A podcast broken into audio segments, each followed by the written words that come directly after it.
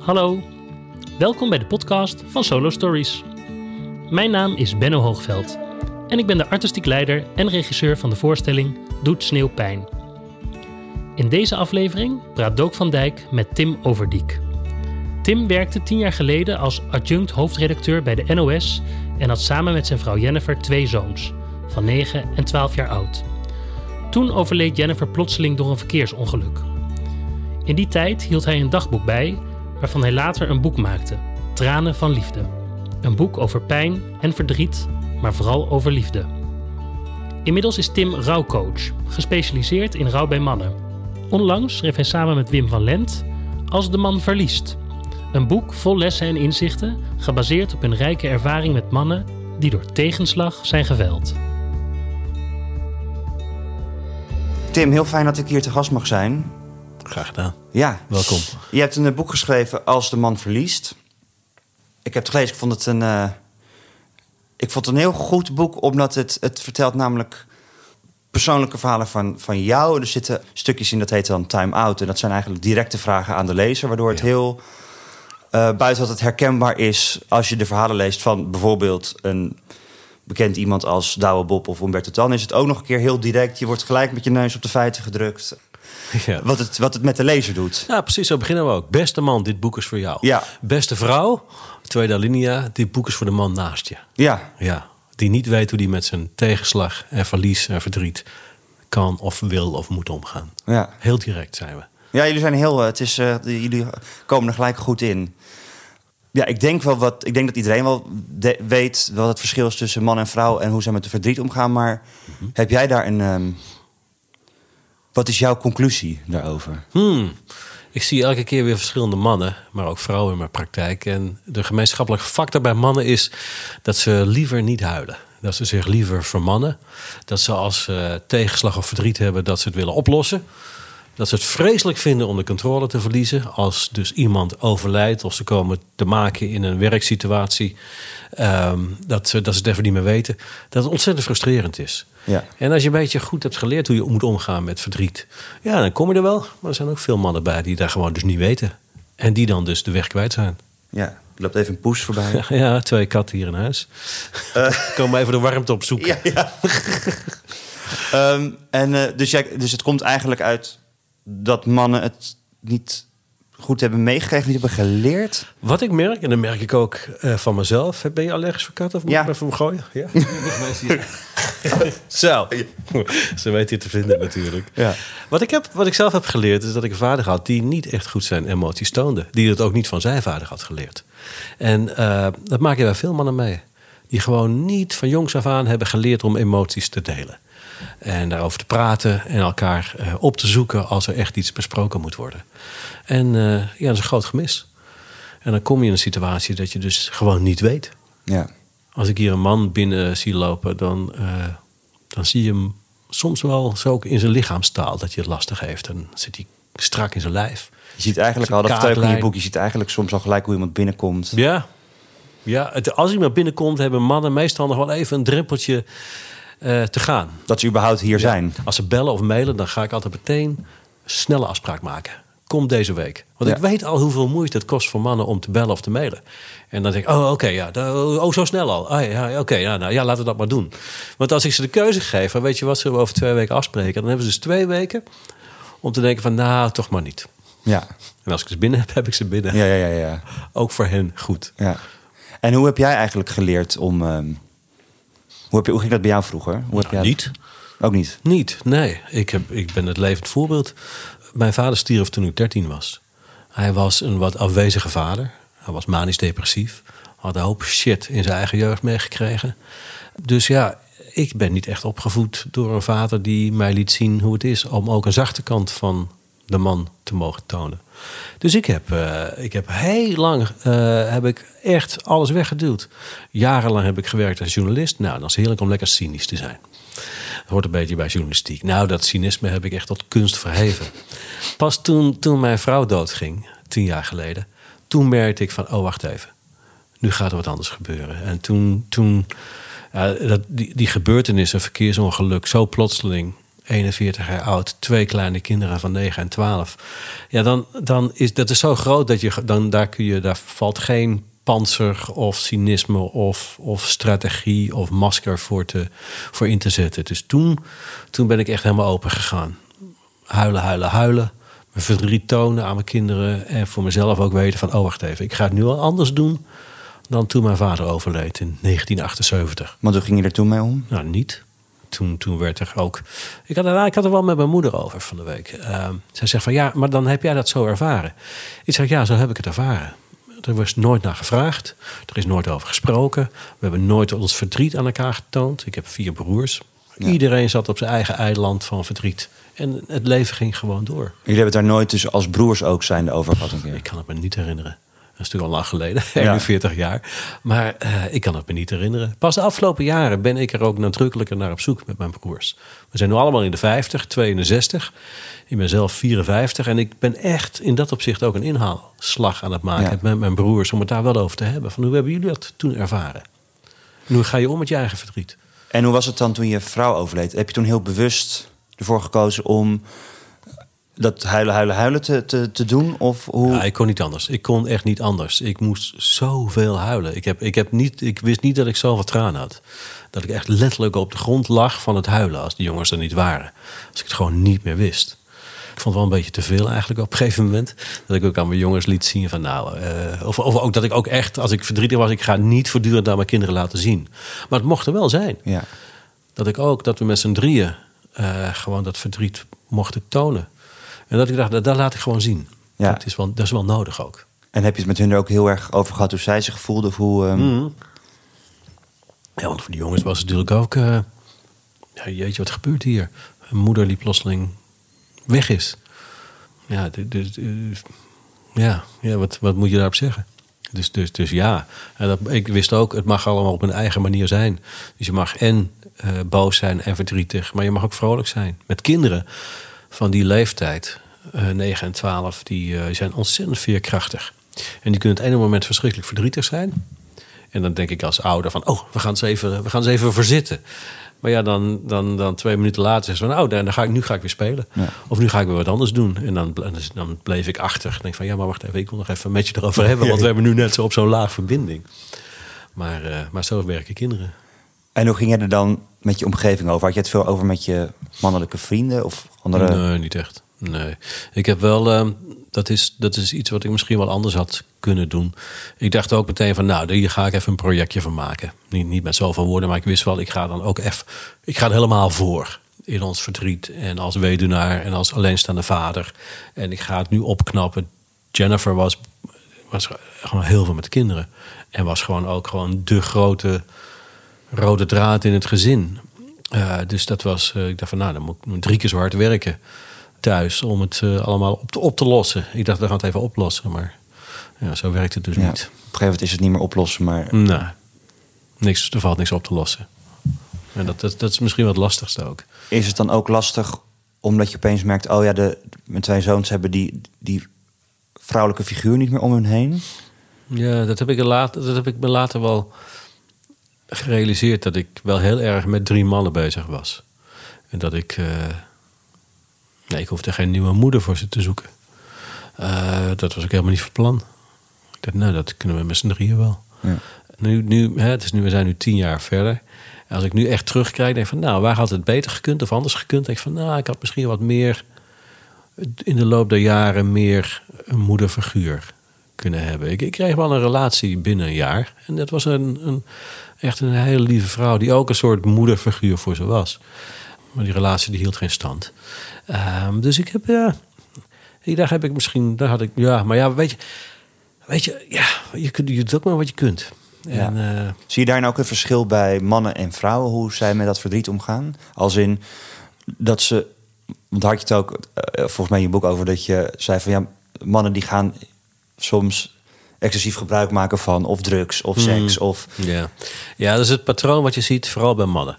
Dat als je in een situatie zit dat je totaal controle hebt verloren, dat je dus in de onmacht schiet.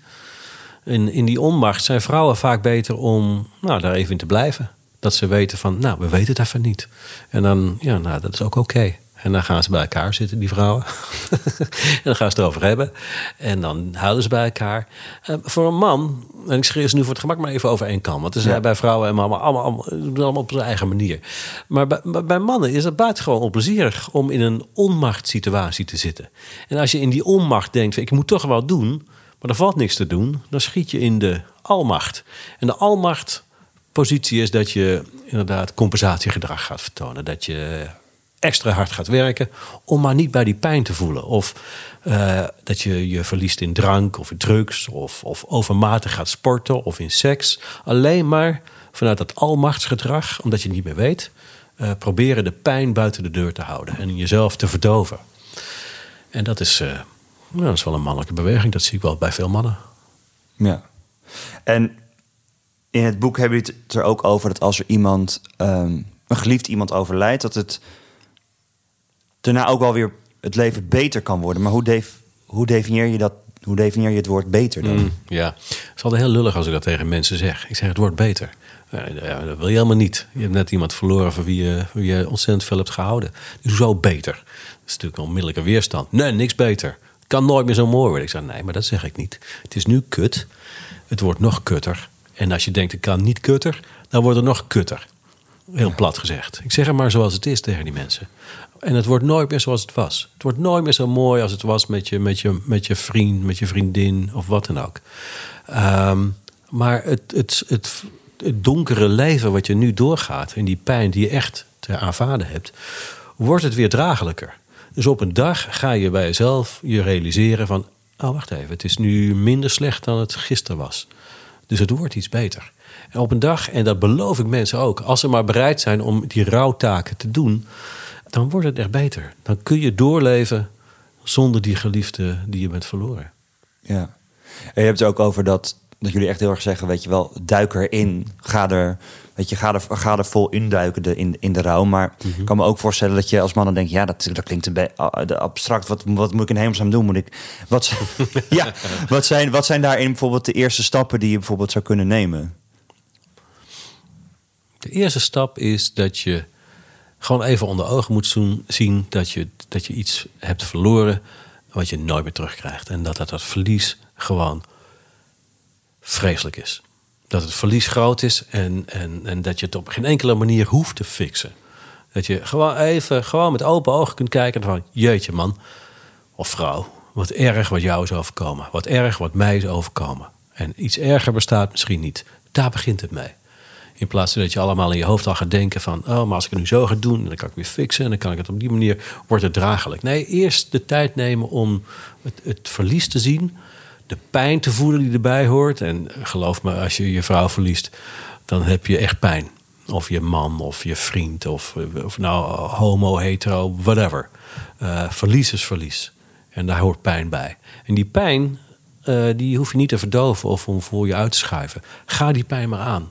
Niet de hele dag, niet elke dag, niet altijd. Maar af en toe mag je daar best wel een beetje in hangen. Ja, want hoe lang is het eigenlijk? Geen domme vraag stellen, hè? hoe lang is het voorbij? Ja, nee, ik wil niet, ik Ja, wil, nee, ik wil niet nee. zeggen wanneer is het, hoe, hoe lang is het toegestaan. Want ik kan me ook, tenminste wat ik ook nu dit onderwerp enorm, eh, Ja. nu ik erin zit, dat sommige mensen iets hebben van, eh, die geven zichzelf een half jaar. Ja, dat is bullshit, hè? Ik had bij mij, want er is geen, voor iedereen is dat, en dat is ook iets van, iedereen rouwt op zijn eigen manier en op zijn eigen tempo. Ja. Dus wat jij doet bij verlies, of ik, of een cliënt, of een man, of mijn moeder, of mijn buurman, iedereen doet op zijn eigen manier en op zijn eigen tempo. Met Jennifer en ik hadden we wel eens besproken van, nou, stel je voor dat er nou één omvalt. Eh, hier aan deze eettafel. En toen, hoe lang moet je dan rouwen voordat je dan weer naar een ander mag? Een nieuwe liefde mag gaan zoeken. Nou, toen waren we het er met z'n tweeën over eens. Nou, een half jaar, zes maanden vonden we wel lang genoeg.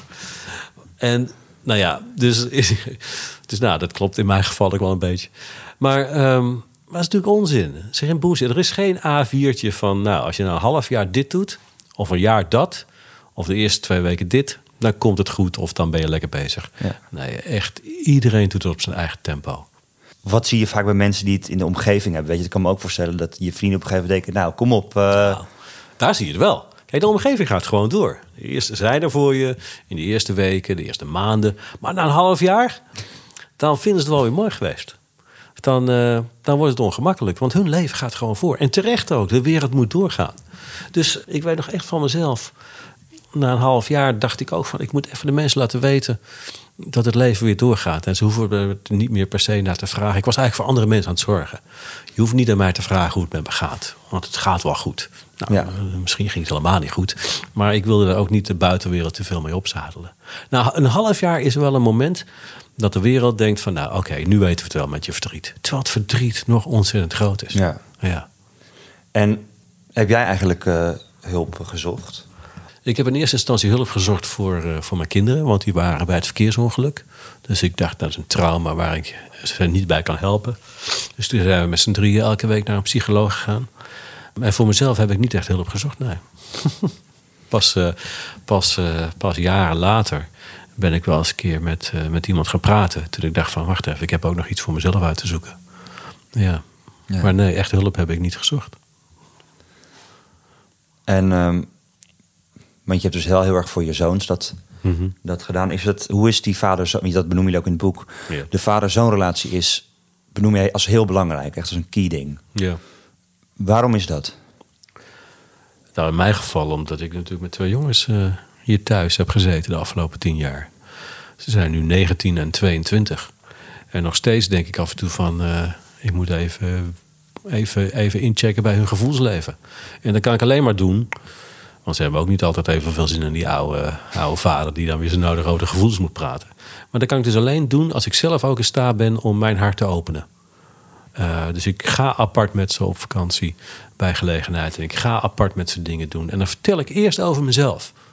Dingen die me bezighouden. Over mijn gevoel. Dat doen we dan via, de, via het hoofd. We gaan het eerst even over het werk hebben of over de muziek. En dan open ik een deurtje bij mezelf. En daarmee hoop ik dan, dat lukt ook niet altijd. Vaker niet dan wel. Ja. Logisch, dat is allemaal prima. Maar als ik ze dan heb, dan komen ze ook. En op die manier maakt het niet uit of, of Jennifer nu tien jaar dood is, of één jaar dood is, of dertig jaar dood is. Als ik op een of andere manier, ik vind mezelf in dat opzicht best geslaagd, ervoor kan zorgen dat ze makkelijker uit zichzelf over hun emoties praten, nou, dan ben je goed bezig. Ja. Het is mij, dat is mij nooit meegegeven vroeger. Dus daar, heb, daar maak ik een breuk. En dat is ook de bedoeling van, van ons boek Als de man verliest. Van leer daarvan. Wat heb je van je vader meegekregen? Wat doe je zelf, zoals je vader ook doet? Want je hebt soms helemaal niet in de gaten... dat je zelf op dezelfde manier bezig bent als je vader. Ik denk, ik ga het allemaal anders doen, denk je natuurlijk, als je Ja. groot wordt. Ja. Maar op een gegeven moment eh, eh, zit je in een relatie of je krijgt kinderen... en dan, ja, dan, daar, waar val je dan op terug? Wat je hebt geleerd. Ja. En dat dan je- de grootste valkuil ook voor, voor mannen ten opzichte van de dood? Ehm, valkuil ten opzichte van de dood. Ja, nou ja, valkuil ten opzichte van het leven eigenlijk. Dat je dus ook, ook, in, in, in omgang op je werk en met vrienden en met kinderen en met je relatie. En, en eh, dat je, dat je wel, wel best wel, wel open mag zijn. Eh, dat je best wel mag laten zien dat je soms moeilijk hebt. Eigenlijk is dat het vooral. Dat, dat je best wel mag erkennen dat het lastig is. Dat het moeilijk is om, eh, om, om je emoties te tonen. Ja. Ja, want daar begint het. Vrouwen zijn er beter in. Die kunnen makkelijker hun emoties op tafel leggen. ja. Je noemde ook in je boek dat je zegt dat je, als je dan iemand helpt, dat je dan in herkenbare mannentaal Mhm. gaat praten. Maar wat, wat is dat dan? Nou, je hoofdkantoor is een voorbeeld. Eh, mannen zitten graag in het hoofdkantoor. Oh, je het hoofd, noem je ja, het dat, ja, het- ja, dat is precies. Mannen zitten in het hoofd en niet in het lichaam. En het hoofdkantoor, geval je hoofdkantoor, je zit te veel in je hoofd. Zak eens even af naar wat, er in je, wat je voelt in je buik of in je hart. Ehm, mannen komen graag terug. Eh, nou ja, neem een, even een doorsmeerbeurt. Gewoon even, even inchecken. Ga even kletsen. Ja, ik zie je met je ogen knipperen. Dat is gewoon even wat je. Dat, je kom even langs. Ik wil even iets kletsen. Hoeven niet meteen alles heel erg kwetsbaar of, of, of, of precair te maken. Je kunt gewoon met mannen, mannen aan de slag. Komen dan ook weer terug voor een APK'tje. Als ze dan een aantal sessies hebben gedaan. En dan bellen ze inderdaad op. Eh, Ik zeg, ben altijd welkom voor een APK. En dan bellen ze inderdaad na een paar maanden. Van ja, Tim, ik, eh, hoe zat? Hoe- Ik, ja, ik wil toch weer eens even bij je langskomen. Want ik ben even vergeten hoe het nou ook weer zat Ja, ja, ja. ja. over hun script of over de manier waarop zij omgaan. ja. En dan komen ze terug, dan komen ze even langs. Dus eh, gewoon met mannentaal. Hè, wat je ook in het café of in, in, op het sportveld of in de kantine... of met vrienden onder elkaar gewoon dat bespreekt. Je hoeft niet allemaal ingewikkeld te maken... of heel erg voorzichtig met fluwelen, fluwelen handschoentjes te doen. Nee. In de praktijk wordt hard gelachen om de vreselijkste dingen. En hoeveel procent van de mensen die jij eh, helpt, die, hoeveel procent is man? Van de, zeg maar, van de eh, zeven van de tien zijn man. Dus 70 procent. Ja. Ja. ja. En, en voor mannen zet ik... Nee, laat ik het zo zeggen. Voor vrouwen zet ik altijd de zakdoekjes klaar. in de vensterbank. Bij hier mijn praktijk, in de kamer hiernaast. En, en bij mannen eh, doe ik dat niet. Want als mannen binnenkomen en die zien dan die zakjes doekjes staan... en denk van, oh, moet ik hier gaan, gaan zitten huilen of zo? Eh, dus dat, eh, Heb je die dat fout is- dan al eerder gemaakt dat je het wel nog had laten staan? En dat... Nee, nee, nee, nee, nee, nee, nee. Ik ben goed voorbereid in dat opzicht. Maar voor vrouwen zet ik ze neer. En dan die, nou, die beginnen meestal ook wel vrij snel te huilen. Dat is prima. Mannen ook wel.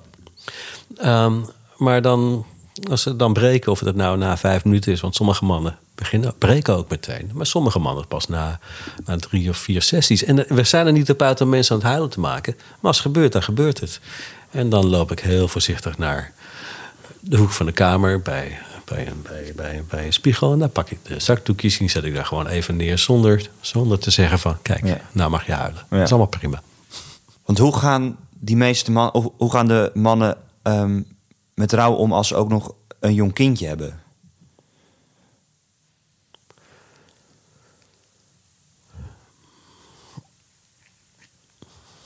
Ja.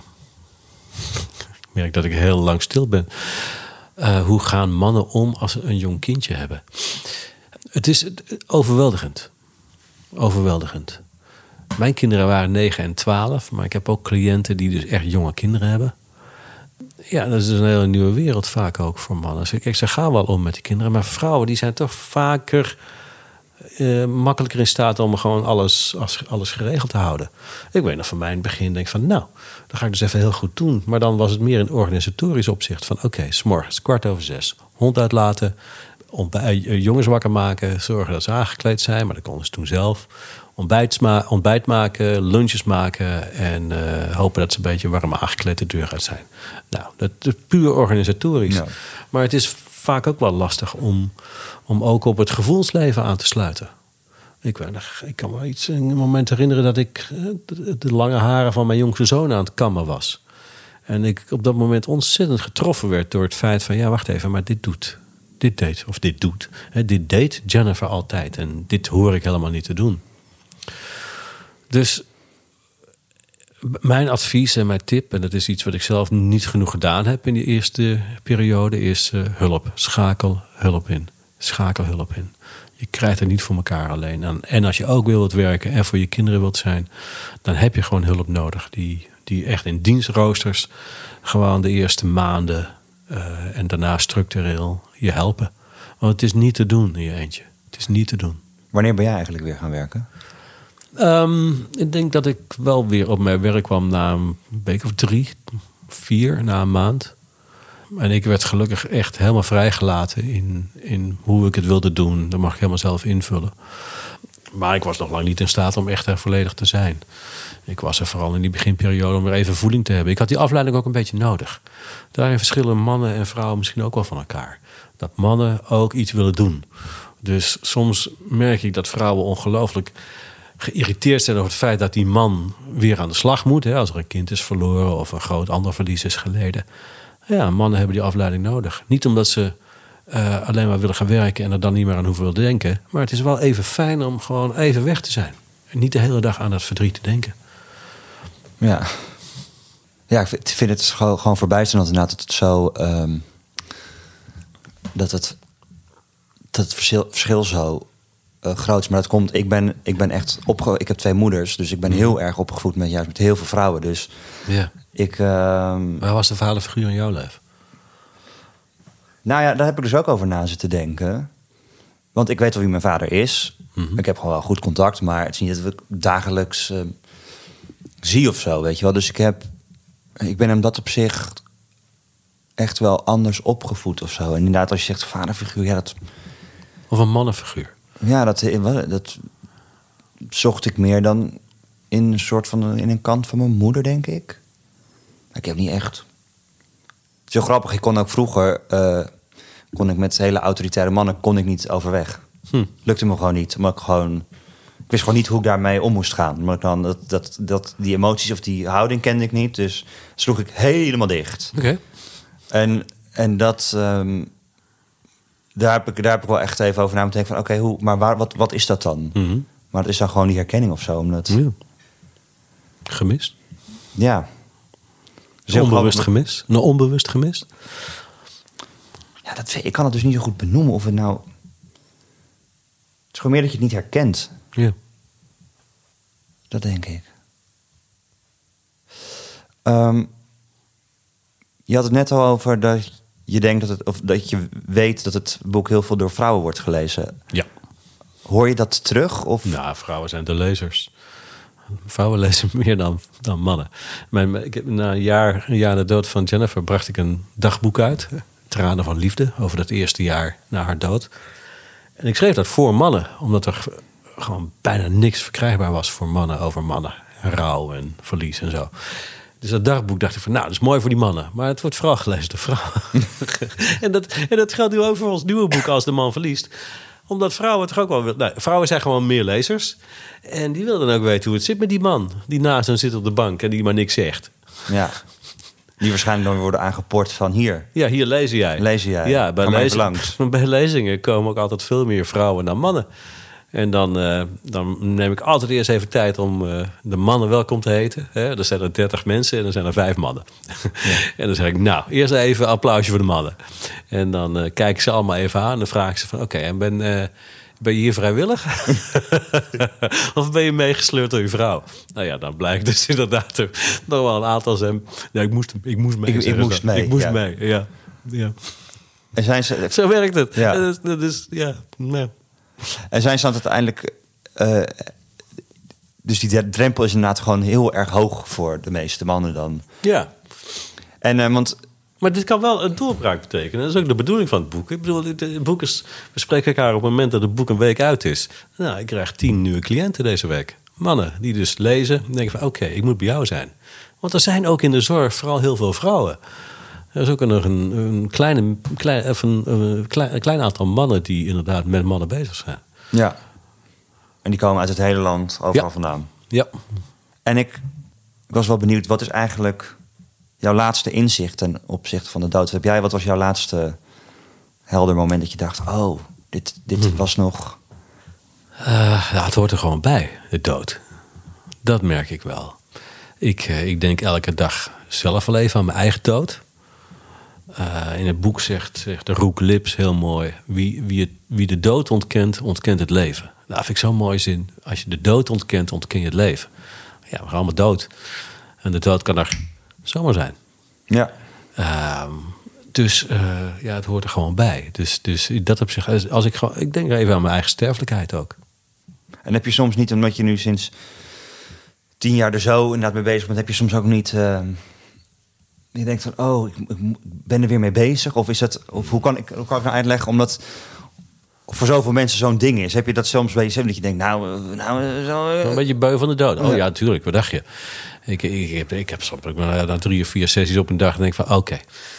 En dan je maakt wat mee natuurlijk. Ik bedoel, poef, denk van oh, het kan, kan ook nog veel erger. Eh, dus dan ga ik wel even naar buiten. Ja, Maar ik merk aan mezelf, dat is een grote winst. Ik bedoel, de dood is gewoon aanwezig, maar het, is niet, eh, het maakt mij niet verdrietig. Eh, de verhalen die ik hoor raken mij niet in het verdriet om Jennifer. Dat is, dat is allemaal wel oké. Ja. Het is allemaal wel. Ik, ik zit hier gewoon als, als een therapeut tegenover mannen en vrouwen die verlies hebben geleden. Eh, zonder dat ik daarbij geraakt word in mijn eigen verhaal. Maar soms is het wel een beetje veel, ja. En dan ga ik even een rondje lopen door het Vondelpark. Eh even naar buiten. En dan is het allemaal weg. ja. Zo simpel kan het ook zijn. Heel erg bedankt. Ik wil je heel erg bedanken voor, je, voor dat je hier te gast wilde zijn. Ik, eh, ik hoop dat heel veel mannen dit gaan lezen. En, Zeker. Lang leven de mannen. eh, ja, lang leven de mannen. En ik denk dat je het heel druk gaat krijgen. Dank je. Ja. Dankjewel Tim. Hopelijk zullen veel vrouwen en mannen iets aan je boek hebben. En jullie bedankt voor het luisteren. Vanaf januari 2020 speelt de voorstelling Doet Sneeuwpijn door het hele land. Ga naar onze website www.solostories.nl voor de speellijst. Vergeet niet te abonneren en kijk voor andere nieuwtjes op onze Facebookpagina of Instagram of luister naar de andere afleveringen van onze podcast. Tot de volgende keer. Ciao!